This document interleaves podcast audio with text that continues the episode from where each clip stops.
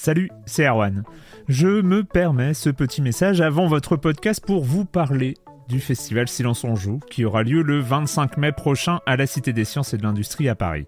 De 10h à 22h, on vous prépare une journée qu'on espère passionnante avec des discussions, des débats au cœur même de la Cité des Sciences et une soirée mémorable dans un grand amphithéâtre.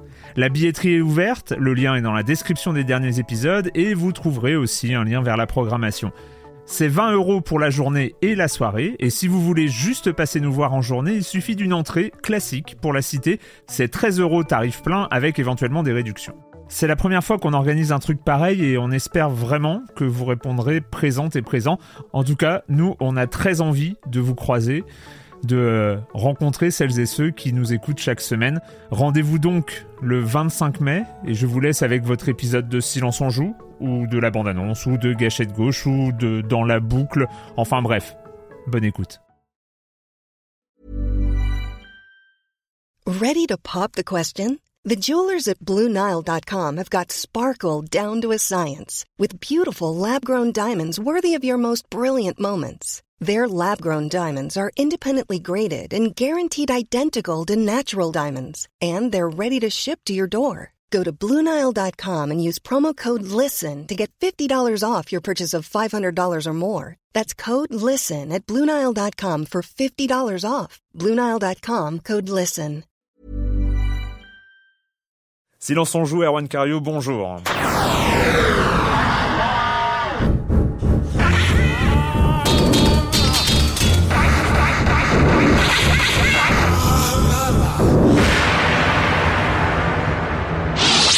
Au sommaire aujourd'hui, on va parler un peu de musique, mais surtout euh, d'un machin qui rachète trucs. C'est ce que j'ai noté sur mon euh, sur mon petit plan. Euh, je vous laisse deviner qui. On va aussi parler de Mass Effect. On recevra Monsieur Fall. On va évoquer la pub dans le jeu vidéo, Crisis. Et puis ce sera tout pour aujourd'hui. Je vais accueillir les deux chroniqueurs, Clément Apap de Gamecult qui fait son retour parmi nous. Bonjour. Bonjour. Et Patrick Elio de Rogamer.fr. Bonjour Patrick. Bonjour.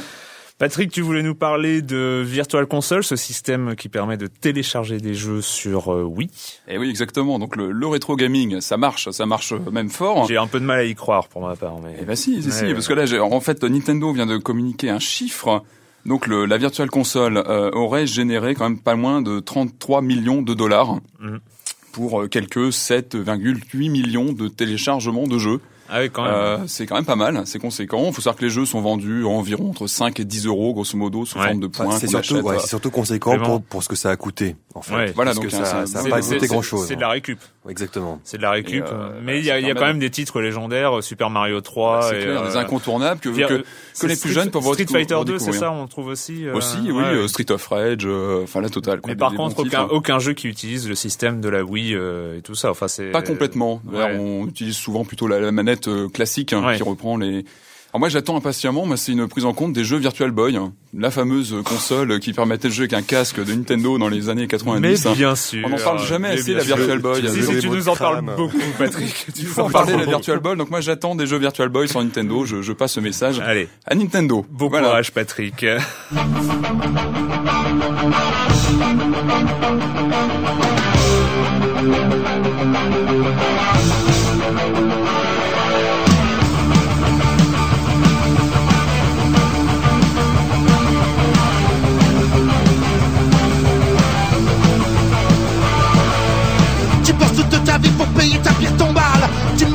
visage en lisant ton journal. On va pas, on va pas rester jusqu'au refrain. C'était euh, juste pour dire que euh, Antisocial de Trust débarque sur Guitar Hero 3. Donc ça, c'est un des petits plaisirs quand même de, de, de cette génération de consoles de pouvoir euh, mettre à jour ces jeux, ces jeux avec payant ou pas c'est c'est payant, oui. C'est payant. Ouais, c'est combien? C'est combien le titre? Euh, Je ne sais pas. C'est mais c'est quelques quelques dollars, je crois. Quelques dollars, mais il faut savoir effectivement, ça paraît toujours trop cher, mais pour en avoir parlé avec Activision, d'après eux, ils gagnent pas vraiment d'argent sur les téléchargements avec les droits, euh, tous les ayants droit. Voilà, Mais c'est vrai que le, le, le jeu à, à, téléchargement musical euh, qui va qui va un peu révolutionner les choses, c'est SingStar, euh, qui va être avec énormément directement de titres à télécharger avec des clips, etc. Mais euh, Guitar Hero 3, c'était la transition idéale. Guitar Hero 3 d'Activision, c'était la transition idéale pour parler de un peu l'événement du week-end dernier, l'événement même majeur du moment dans l'industrie du jeu vidéo. Activision devient Activision Blizzard à l'occasion de son rachat par Vivendi. Clément, alors ça remue un peu tout. Ça remue un peu tout, c'était un vrai coup de tonnerre. Euh, Activision, on en parlait euh, lors des émissions précédentes, c'était le numéro 2 du secteur, voire le numéro 1 qui titillait parmi les éditeurs tiers Electronic Arts. Donc c'était un gros, gros, gros, gros, gros quand même éditeur. Oui, et puis beaucoup, beaucoup de très grosses sorties cette année en plus. Beaucoup de très grosses hmm. sorties, beaucoup de grosses licences, Call of Duty, Tony Hawk, C'est clair. Il y a, il y a énormément de licences derrière. Et donc c'est un rachat par Vivendi, boîte française, enfin capitaux français, Cocorico. Oui. Euh, enfin capitaux français, oui. oui voilà, exactement. Vivendi Universal. Vivendi Universal. Euh, ce qui est très intéressant, je pense qu'on va un peu détailler après, mais ce qui est très intéressant, c'est de voir que l'industrie maintenant voit le jeu vidéo comme plus plus que comme un petit à côté, hmm. comme vraiment une colonne vertébrale sur laquelle se développer. Et c'est ça, et c'est ça moi que j'ai retenu. Euh... C'est que c'est que du coup Activision Blizzard devient une très grosse filiale de euh, l'entité Vivendi Universal. Une très grosse filiale avec des très grosses marges bénéficiaires. Stratégique. Et c'est vraiment stratégique. Et euh, je, je, pense que c'est une marque de de croiser des chemins. On le voyait déjà dans dans le développement du jeu vidéo en termes de médias de masse, mais je pense que là ça va vraiment donner aussi une, un nouvel éclairage en fait à à, cette industrie, euh, puisque euh, puisque vraiment là il y a une concentration qui est, qui est, qui est, assez phénoménale. Euh, Patrick, est-ce que c'est est-ce que c'est une bonne nouvelle pour le jeu vidéo? Oui, je ah, pense. Hein. Question piège. Alors, en tout cas, c'est c'est vraiment c'est assez impressionnant. On parle d'une transaction quand même de près de 19 milliards de dollars, donc c'est c'est quand même pas rien. C'est c'est assez surprenant. Moi, sur le coup, j'étais un peu surpris parce que personne n'a vu ça venir. En fait. Voilà, on n'avait pas du tout de signes euh, euh, précurseurs. Maintenant, on se dit que finalement, il y avait une bonne euh, complémentarité entre mm. donc Vivendi Games, qui est très très fort sur le jeu en ligne PC, avec évidemment World of Warcraft. On se rappelle quand même que Vivendi a failli se séparer de sa branche. Oui, il y a quelques, quelques temps. Oui, il n'y a pas si longtemps. Il n'y a pas si longtemps que ça. Donc, on a d'un côté donc Vivendi Games qui, qui est toujours en progression. Là, je crois que j'avais noté plus 50% sur les 9 premiers mois de l'année, grâce évidemment à World of Warcraft, qui approche les 10 millions d'abonnés dans le monde, c'est quand même euh, faramineux. Mais euh, pas de jeux console ou très très peu en fait, pas assez pour. Euh... Et puis en face donc Activision, ou là très fort sur les jeux notamment next gen, qui avait vraiment bien passé le cap euh, des consoles next gen avec toutes les licences hollywoodiennes, Guitar Hero dont on parlait tout à l'heure. Donc euh, finalement une belle complémentarité entre les deux catalogues. Il y a des vraies synergies même au niveau, euh, on peut penser à des synergies au niveau même des jeux vidéo, notamment Guitar Hero qui pourra bénéficier du catalogue universal. C'est clair. Il y a, Donc il y a, voilà. il y a, une chronique de d'Éric Viennot sur son blog. Je vous invite à lire hein, là-dessus. Mais par contre, par contre, c'est vrai qu'à côté, quand on voit dans leur déclaration que grâce euh, grâce à Blizzard, toutes les licences euh, Activision pourront euh, passer au MMO. Là, là, on doute un peu, quoi. ouais, tu veux dire que Guitar, Guitar Hero MMO, ça le fait voilà, ou même Call of Duty MMO, ou Tony Hawk MMO, c'est plus compliqué. Ça, c'est plus pour faire, pour pour exciter, on va dire, les investisseurs. Alors, ce qui est intéressant, c'est que là, on a donc cette nouvelle entité est numéro un du jour au lendemain sur le jeu vidéo, puisque j'avais noté donc que le, le, le chiffre d'affaires devrait être de 3,8 milliards de dollars pour donc Activision Blizzard. Et Electronic Arts, qui était jusqu'ici depuis quand même de très nombreuses années le leader incontesté, lui, euh, euh, pour l'exercice qui sera clos en mars 2008, on attendait entre 3,35 et 3,65 milliards. C'est quand même dans un mouchoir de poche. Hein. C'est assez serré. C'est clairement et très serré. Et, cette année, euh, faut dire qu'Electronic Arts, c'était pas sa plus sa plus grande année non plus. Quoi. Il prépare la next gen. Je pense que pour l'année prochaine, on peut s'attendre à un vrai retour de en force d'Electronic Arts sur Next Gen. Il n'y avait pas de James Bond, il n'y avait pas de. James Bond, c'est chez Activision maintenant. Ah pardon. il y avait des eh licences, il y avait des licences, mais elles n'étaient pas, euh, elles étaient pas. Je pense que voilà, l'année prochaine va être très forte à mon avis chez EA sur les Next Gen. Donc euh, ça va être l'affrontement euh, euh, EA, Active, Blizzard va être très intéressant surtout, prochaine. Surtout, oui, tu pardon, tu voulais ajouter. Oui, je voulais ajouter que on se demande maintenant ce que va donner euh, ce que va donner Electronic Arts parce que Electronic Arts avait pris 20% d'Ubisoft. Et voilà. Et en fait, ça c'est ça c'est Ah, quelque ça, ouais. chose. À peu près tous les tous les gens qui suivent un peu l'industrie, au moment même où on a entendu cette clair. news, c'était euh, mais que euh, Ubisoft ils doivent euh, ils doivent quand même euh, avoir un petit peu peur Voilà, là. Que, ouais, Mais globalement, de toute façon, là, on est sur une phase ascendante de génération de consoles, et on sait que chaque nouvelle génération apporte une vraie redistribution du marché. Là, on voit donc une nouvelle entité très puissante se Et donc, former. euh, on peut imaginer que voilà, la concentration du secteur va va continuer encore dans les dans les prochaines années. C'est un peu incontournable. Mais ça. en plus, Clément. et en plus, enfin Ubisoft est une proie rêvée quand même pour Electronic Arts. Electronic Arts qui a fait quand même pas mal de rachats, euh, de rachats externes. Mhm. Euh, notamment, ils se sont positionnés sur le même mot avec le rachat de Mythic. Mythique, ouais.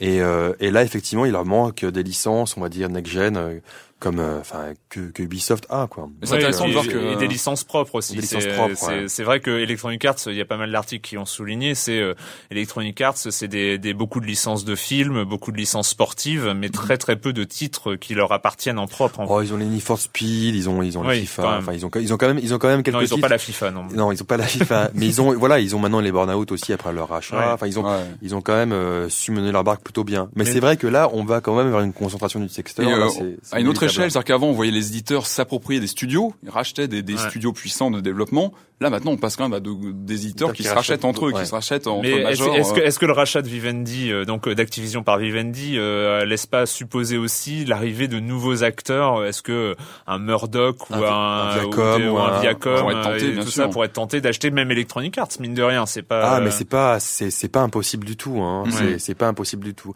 Hum, Je me rappelle qu'il y a quelques années, à l'E3, il y avait une grosse rumeur qui courait, c'était le rachat de, de THQ euh, par EA. Et, euh, bon, les rumeurs de c'est pas fait. l'E3, faut toujours se, se méfier. Voilà, faut toujours se méfier, mais il faut toujours se méfier, mais il y avait, il y avait quand même des, enfin, Ouais. c'était, on sentait que les éditeurs pouvaient commencer à se racheter entre eux, donc, et euh, maintenant c'est, donc, euh, de- le cas. 2008 risque d'être mouvementé. Mouvementé. euh, Every colony we have is at risk.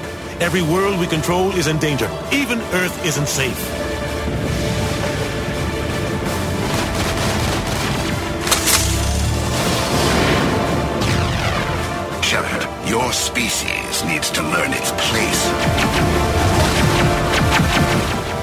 Mass Effect, euh, Mass Effect, un des derniers gros titres de l'année, euh, donc euh, sur Xbox 360, un jeu de rôle de BioWare qu'on a connu pour beaucoup de jeux de rôle un peu de ce type-là. Le premier étant KOTOR, Night of the Old Republic, sur l'univers de Star Wars.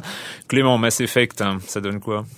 Euh, du bien, du bien quand Du même, bien. euh, du bien quand même. Mais c'est vrai que les joueurs connaissent BioWare notamment. euh, tu l'as rappelé pour euh, pour KOTOR, Star Wars, mais avant aussi Baldur's Gate. Donc Oui. c'était quand même des, des des gros du jeu de rôle. Euh, ils ont toujours fait des, des des jeux costauds qui sont ancrés dans l'imaginaire collectif. Et euh, et là, ce qu'on peut dire, c'est que c'est les mécaniques d'un Star Wars en termes de D'un KOTOR. hein. d'un KOTOR, voilà, d'un. Star Wars KOTOR, appliqué à un univers qui est très très riche. Moi, ce qui m'avait vraiment impressionné, c'était en plus du design des, des personnages, de de la voix, des des, des enfin d'un vrai d'un côté euh, vraiment avec une emphase portée sur sur, sur l'univers. ouais, Et ouais. ça, on sent qu'ils ont vraiment énormément travaillé pour univers de toute pièce qui sera utilisé C'est dans les prochains. c'est d'ailleurs plus, si on veut faire une comparaison, un plus un univers à la Star Trek qu'un univers à la Star Wars. C'est tout euh, à fait. une ça- fédération. Bah, à mon avis, euh, enfin, moi, un des Patrick. points forts qu'on a noté nous chez Eurogamer sur sur le jeu, c'est la narration qui est vraiment Ouais. bien amenée au fil du jeu. C'est vraiment Ouais. pour moi un des points forts, c'est la narration, l'ambiance. Les dialogues, le, le Les- système, les PNJ, les dialogue, personnages, Le système, de dialogue, le, le sont, système de euh, dialogue est assez intéressant d'ailleurs parce qu'avec ce système où on, on a le choix de réponse avant même la fin de la conversation du, euh, du personnage non joueur, ça permet d'avoir des trucs assez fluides tout en laissant assez le choix. fluide. Et ce qui est intéressant, c'est que la réponse qu'on sélectionne pendant que le PNJ Hmm. parle, c'est pas exactement ce qu'il va dire. Donc on, on écoute quand même après Ouais, ce qu'il ouais. dit. Donc ça, c'est quand même euh, très bien pensé. Et surtout plus, enfin moi c'est c'est ce qu'on a ce qu'on avait noté, c'est que plus on joue et plus on prend de plaisir à jouer en fait. hein. Il y a une progression dans le jeu. C'est- Le début c'est- il peut être un C'est peu vrai que le il début est très parlant. peu- Il y a beaucoup de blabla. Il est assez. le il faut rentrer dans le jeu. Le début est chiant. Et hein, après, en fait, euh, il y, a, il y a voilà, Le début est au, chiant. au fil du Ouais, jeu, il faut, s'habituer au début. Hein, le, c'est- le début, il faut pas quand même passer 3-4 heures qui sont un peu rébarbatives. Moi, je sais que justement le personnage que j'avais fait correspondait pas forcément à mon type de jeu. C'est-à-dire, tu avais fait quoi comme J'avais fait un franc-tireur. Ah oui. Et, euh, et c'est vrai qu'il Et ton correspondait... style de jeu, c'est Bah, j'aurais bien aimé euh, être un peu une brute au corps à corps, en fait. Et, Ah, Et mais euh, j'ai fait un franc-tireur et euh, enfin au final je m'étais aperçu Ah. que le corps à corps m'a- m'aurait un peu plus plu et euh, et, euh, et au final j'avais vraiment pas envie de recommencer les, les Le trois, les est trois, très, quatre très premières long. heures. Ouais. On n'est clairement pas devant un hit absolu. C'est clair qu'il y a quand même des, des bémols à apporter. Euh, nous, on a noté quand même des combats qui sont relativement décevants. Il y a quand même des lacunes dans, le- dans le Ah, système je, de combat. Je, je, je me mets encore en faux par rapport euh, à des- toi. ah, mais tu es là pour ça, voyons. J'aime me mettre Clément. en faux. Non, mais les combats, effectivement, c'est vrai qu'ils sont pas. Je trouve qu'à On s'attendait à mieux, en fait. hein. Je- Moi, je trouve qu'à Enfin, voir, euh, à voir, les combats sont pas du tout impressionnants, mais à jouer, je, moi, j'adore. Ça y est, il faut vraiment jouer avec la pause et euh, faut. Oui, voilà, c'est c'est c'est des combats en fait euh, sur, sur sur la mise en scène, ça peut rappeler un Gears of War ou quelque Mhm. chose dans le genre, mais en même temps, il y a ce système de pause qui permet de de rendre l'ensemble hyper Ouais, mais tactique. le, le euh, problème, c'est on revient toujours sur l'IA, et là, l'IA, je la trouve vraiment très très mauvaise. Et là, pour les combats, Alors là, enfin, je, je te rejoins. L'IA, Ah, enfin, Clément, on peut l'applaudir.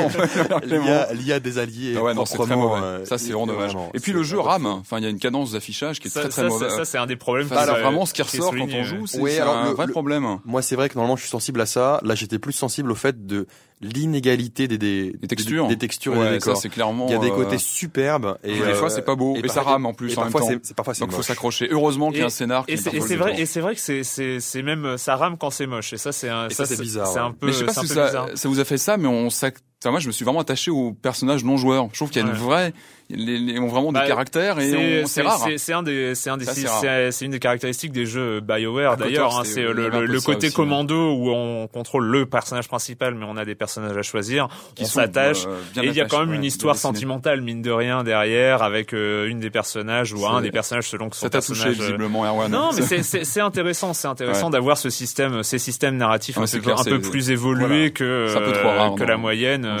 ou pour s'intéresser à une histoire d'amour dans le jeu vidéo, euh, on, c'est pas arrivé très très souvent. C'est peut-être un peu trop ambitieux comme jeu. Enfin, euh, quand on voit les, les lacunes un peu techniques ou il y avait beaucoup d'ambition en tout Et cas. ben, Moi, je pense que c'est Ouais, vraiment. c'est un peu euh, ambitieux, mais je trouve qu'il a pas, il a pas justement euh, été au bout de son ambition. Ouais. Je- voilà. Donc euh, on va recevoir, euh, comme chaque semaine, euh, Monsieur Fall de TrickTrack.net euh, pour sa chronique jeux de société. Bonjour Monsieur Fall. Bonjour mon cher Erwan. Malgré un nez un peu bouché et une gorge un peu asséchée, je vais vous parler aujourd'hui des Princes de Florence, un jeu signé Richard Ulrich et Wolfgang Kramer. Les plus aguerris d'entre nous savent que Les Princes de Florence date de 2000. Il a été édité uniquement dans une version allemande euh, par Alea. Et une jeune société française répondant au nom d'Istari a décidé de le ressortir cette année. Ils l'ont ressorti en changeant l'esthétique du jeu, en changeant l'iconographie sur le plateau qui le rend beaucoup plus accessible et surtout en rajoutant une petite variante ou deux qui transforme considérablement le jeu, ce qui fait que les gens qui avaient l'habitude de le pratiquer euh, seront surpris par ces nouvelles trouvailles. Les princes de Florence nous transportent à la Renaissance, au XVIe siècle, à l'époque des arts et des lettres. Vous êtes à la tête d'une famille vous allez essayer de devenir la famille la plus prestigieuse de toute l'Italie. Pour ce faire, chaque joueur a devant lui un petit plateau et on va pratiquer des enchères pour se procurer des bâtiments, pour se procurer euh, des saltimbanques, des architectes, pour se procurer des parcs, etc., etc. Tout ça pour réaliser quelques œuvres euh, monumentales qui vont vous permettre de gagner quelques points de victoire tout au long de la partie que vous allez recycler soit en points de prestige, soit en argent sonnant et trébuchant pour participer aux enchères suivantes et ce pendant 7 tours. Les Princes de Florence est dans les feux de l'actualité puisqu'il vient de remporter le Trick Track d'Or 2007. La communauté ludique de Trick Track a décidé que c'était l'un des meilleurs jeux sortis cette année, un jeu plein de subtilité et de finesse, un jeu euh, d'une profondeur absolument incroyable. Euh, Alors attention, c'est pas un jeu extrêmement euh, aisé, hein, il faut être un petit peu habitué pour l'apprécier euh, à sa juste valeur. C'est pas un jeu dans lequel on rentre facilement si on n'est pas habitué à ce type de jeu de société. Mais que voulez-vous, mon cher Erwan, il n'y a pas que la rigolade dans la vie. Il faut bien parfois un peu se creuser les neurones. Et moi, personnellement, j'adore ça. À la semaine prochaine, mon cher Erwan. On adore ça aussi. Merci Monsieur Fall. Euh, on vous retrouve la semaine prochaine, Monsieur Fall de TrickTrack.net et sa chronique jeux de société. Patrick, toi tu as lu une citation, euh, une citation donc de John, on l'appelle John entre nous. John euh, Ricciello, donc c'est le CEO de Electronic Arts le quand même. hein. PDG hein, en français. Euh, donc euh, voilà, qui euh, rappelait que euh, donc euh, chez Electronic Arts, le, la publicité dans les jeux vidéo ne représentait qu'un pour cent de leur business, Ouais. et euh, lui soulignait le fait que ça allait, euh, selon lui, se développer fortement dans les années à Surtout venir. Ele- Electronic Arts, c'est- un des éditeurs qui peut le plus profiter de la pub aussi, clair. euh, avec euh, Entre des, le sport, voilà, euh, le sport. euh, et Need for Speed et autres, euh, il y a vraiment des. euh, Donc voilà, lui ce qu'il disait, c'est que ça allait sûrement se développer dans les années à venir. Il a reconnu que en fait Electro- Electronic Arts n'avait pas forcément euh, laissé assez de place à la publicité dans ses jeux next gen, notamment 360, PS3 pour l'instant, mais qu'ils allaient travailler vraiment à laisser, à préparer plus de place pour Alors je sais pas, je suis, je, suis peut-être un intégriste, mais moi ça me fout le cafard d'entendre ça. C'est euh, Clément. Euh, oui, a- c'est vrai que moi je me rappelle d'un jeu il y a quelques années, je crois que c'était en 2000-2001, qui s'appelait New York Race, hein, qui a été fait par un studio français. Ah, je crois que c'était Callisto à l'époque, Ouais. et c'était un jeu de course à la euh, comment il s'appelle, le cinquième élément. Donc Ouais, c'était dans ouais. l'espace, Mm. voilà, enfin dans l'air. Et euh, moi, ce qui m'avait marqué, c'est qu'il y avait énormément de pubs dedans, Mm. énormément de pubs, et, euh, surtout pour l'époque, et qu'il fallait passer les passages secrets, se trouver derrière les panneaux de pub. Donc on était obligé Dieu. de les voir, voilà. Et, euh, Ouais. et, et donc là, et donc là, c'était, et donc là, effectivement, c'était, c'était assez délicat. Après, la pub, si elle est bien intégrée, c'est-à-dire que si, euh, si on voit, euh, notamment, euh, je sais pas, même dans un Blade Runner, le film Blade Runner, il y a- il y, a de la publicité, mais elle est bien intégrée. Euh. Voilà. Euh, si elle correspond à l'univers du jeu, pourquoi pas Après, la question, est-ce que, est-ce que, est-ce est-ce la, question c'est, est-ce que en payant des jeux 70 euros, je le rappelle quand même sur les jeux next-gen, c'est 70 euros qu'on sort de la sa poche. ouais. Est-ce que les joueurs qui payent 70 euros ont envie ou euh, même euh, doivent subir de la publicité? Parce qu'on sait très bien que la publicité fait partie d'un. Ça, ça c'est un vrai problème. peu, Eh, euh, eh, Est-ce que, est-ce que on doit payer moins cher À mon avis, légitimement, oui. Est-ce que ce sera le cas? Probablement pas. Voilà. Euh, donc il y a une vraie question derrière. et, et, Mais et- surtout, surtout, ce qui se passe en ce moment, c'était qu'on a vu euh, récemment euh, donc deux grosses sociétés, Microsoft et Google. Mm. Hein, je sais pas si vous connaissez, ouais, j'en ai entendu parler. qui ont quand même racheté. Microsoft a racheté euh, Massive, donc Massive, ouais. une, société spécialisée dans la publicité dans les jeux vidéo, et Google a racheté un concurrent dont je ne me rappelle plus le nom, qui est effectivement aussi spécialisé dans Ouais. la publicité. Donc il y a un vrai marché qui est en train de naître. Et ce qui est plus flippant, je pense, c'est la publicité dynamique. C'est-à-dire qu'avec les jeux, Oui, parce que c'est ça, c'est ça le marché actuel. C'est qui en fait ouais. avec Voilà. euh, c'est on est, on est connecté euh, au net, donc forcément les panneaux, enfin, exact- enfin, ça se rafraîchit euh, continuellement, Ouais.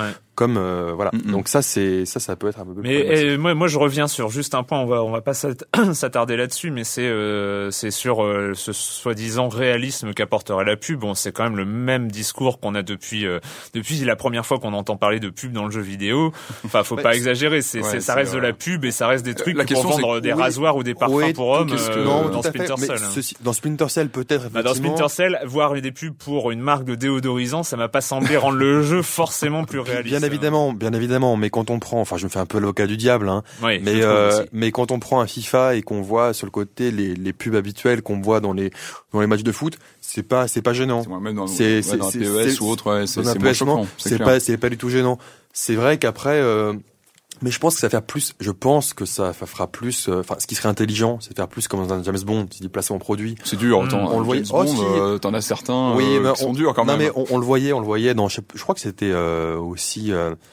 Je sais plus quel jeu c'était de sur, sur Xbox où effectivement le PDA, c'était, il était, enfin le PDA qu'on Ouais. a dans tous les jeux, Ouais. c'était un Mais PDA de bon, du Samsung, etc., etc. Mais les, voilà. les- les- on voit que les films James Bond sont devenus des anti, Oui. des, très de grandes, pub, des les- enfin, grandes- pas, pas le dernier, un peu moins, légèrement de moins le dernier en enfin tout cas. bon. Mais, euh, Attention, derrière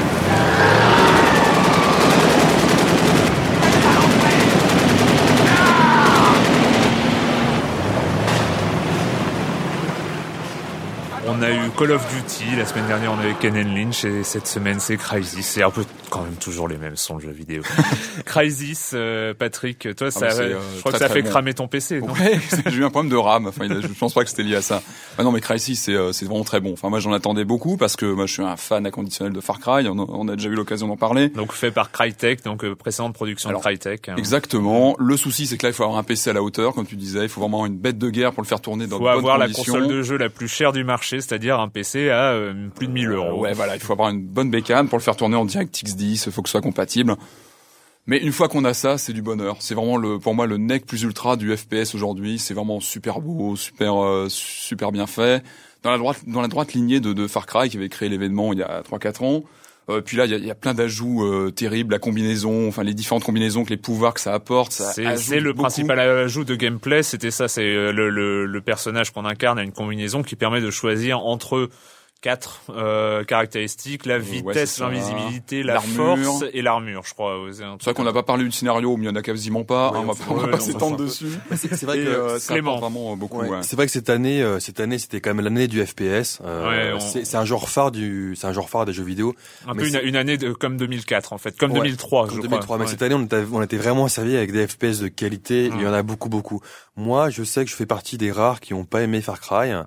Parce que j'ai j'ai accroché pas du tout en fait au au, au design un peu plastique, un, un peu teuton plastique, euh, mal Si dégrossi. tu, tu, tu nous avais déjà dit ça, je m'étais interposé en te disant que j'étais pas d'accord, Ah, c'était pas possible. C'est vrai, c'est vrai que ce qui est intéressant, c'est la liberté. euh, voilà, Ouais. contrairement à tous les autres jeux dont on a parlé, notamment un Call of Duty, qui lui nous prend vraiment euh, par la main et nous suit sur une ligne directrice qui qui, qui, qui Oui, nous impose. ouais, qui Là, en gros, très voilà. euh, Là, on est ouais. sur une île, pour schématiser, hein, on est sur une île, on a un objectif à le bout de la carte et on y va comme on veut. Soit on traverse Ouais. la jungle, On soit des- on prend des véhicules, des euh, véhicules, etc. ouais. Et puis, euh, ouais, l'intelligence artificielle est plutôt pas mal. Plutôt pas Bonne mal, surprise ouais. de ce côté-là. Euh, une anecdotique, mais euh, c'est anecdotique, mais l'éditeur des niveaux est plutôt bien conçu, facile d'accès et euh, c'est plutôt sympa de pouvoir faire des niveaux et de jouer avec des potes euh, sur le net. Euh, en revanche, euh, des petits euh, bémols encore une fois. euh, quand on a trouvé que la campagne solo était un peu inégale, qu'une baisse de rythme vers la fin, Mais- quand les aliens arrivent, Ouais, etc. mais, mais bon, c'était comme, ouais, comme Far Cry. Enfin, c'est, c'est, c'est Voilà, la fin, même, euh, pareil. Voilà, Far Cry était un peu décevant vers la fin, devenait trop dur, limite injouable, et euh, le, révolution, le, le mode multijoueur n'est pas révolutionnaire. Non, d'ailleurs, de- Far, Far Cry pas- non plus, euh, non, Cry, euh, on, est, on est sur du euh, FPS solo euh, mais, mais c'est majeur. vrai que solo, moi, ouais. c'est, c'est un FPS, donc c'est clair que c'est le jeu le plus beau de l'année. Voilà, si, voilà, Sans, c'est, la- euh, sans commune mesure, ouais. la jungle est vraiment photoréaliste, c'est, c'est assez bluffant. D'ailleurs, d'ailleurs, la- l'arrivée sur l'île, c'est une introduction de jeu Ah comme oui, on en a fait. rarement. parachute et tout. Le, ça le fait saut en parachute Ah et le ouais. lever du soleil sur une île euh, tropicale, c'est Les euh, effets c'est de lumière légendaire. sont vraiment c'est très vrai très avec vrai petits crabes sur le sable. Les petits crabes. Mais c'est vrai que je pense que c'est plus fait pour les adeptes du FPS parce que on se crée son propre jeu. C'est-à-dire que Ouais. selon le chemin qu'on prend, ça va être plus ou moins facile. Et c'est vrai que Et puis euh, voilà. Et on, et gagne et on gagne en, en comment dire en skill hein, comme euh, c'est on, on, on apprend à jouer de sa manière à on peut à refaire le jeu de plusieurs façons en- différentes. entre hein. entre quelqu'un qui va s'amuser à sauter partout, à aller sur les reliefs, à utiliser les trucs de force, et quelqu'un qui va choisir l'invisibilité, le contourna, enfin le contournement, on, chacun choisit un peu sa Mm. manière On- de jouer. on en multijoueur, c'est marrant justement de voir les écoles s'affronter. C'est plutôt rigolo. Mais faut être bourgeois. Faut, Ouais, faut être. Faut bon C'est un, joueur, c'est un jeu pour très bons, euh, très bons joueurs de FPS. On a fini cette semaine pour le jeu vidéo et comme d'habitude, la question rituelle est quand vous ne jouez pas, vous faites quoi, Clément? Eh ben j'ai lu. Euh, j'ai lu. Je me suis remis dans un de mes auteurs préférés, qui est Milan Kundera. Et là, euh, là j'ai lu La Lenteur que j'avais pas lu et j'ai beaucoup, beaucoup, beaucoup apprécié. D'accord, euh, Patrick. hein. Ah, Moi, j'ai replongé, j'ai replongé dans une ancienne série télé euh, mythique, hein, Le Prisonnier, très très bon. J'en découvre actuellement avec Patrick Magouane. Je l'avais pas vu depuis des années. Et là, je, je m'y suis remis. C'est vraiment très bon. Enfin, avec des thématiques très euh, Kafka, Orwell. euh, et, tu je trouve as- que ça n'a pas vieilli. Et es-tu un numéro, euh, Patrick Évidemment, numéro 6, obligatoire. Euh, Moi, je me suis enfin décidé à regarder les tout derniers épisodes des Sopranos que je gardais en réserve depuis des mois et des mois. Et donc là, j'en suis à l'épisode 15. Il m'en reste 6 et j'ai- très peur de la fin. Merci à tous. On se retrouve très bientôt pour parler de jeux vidéo sur Libé Labo. Libé Labo.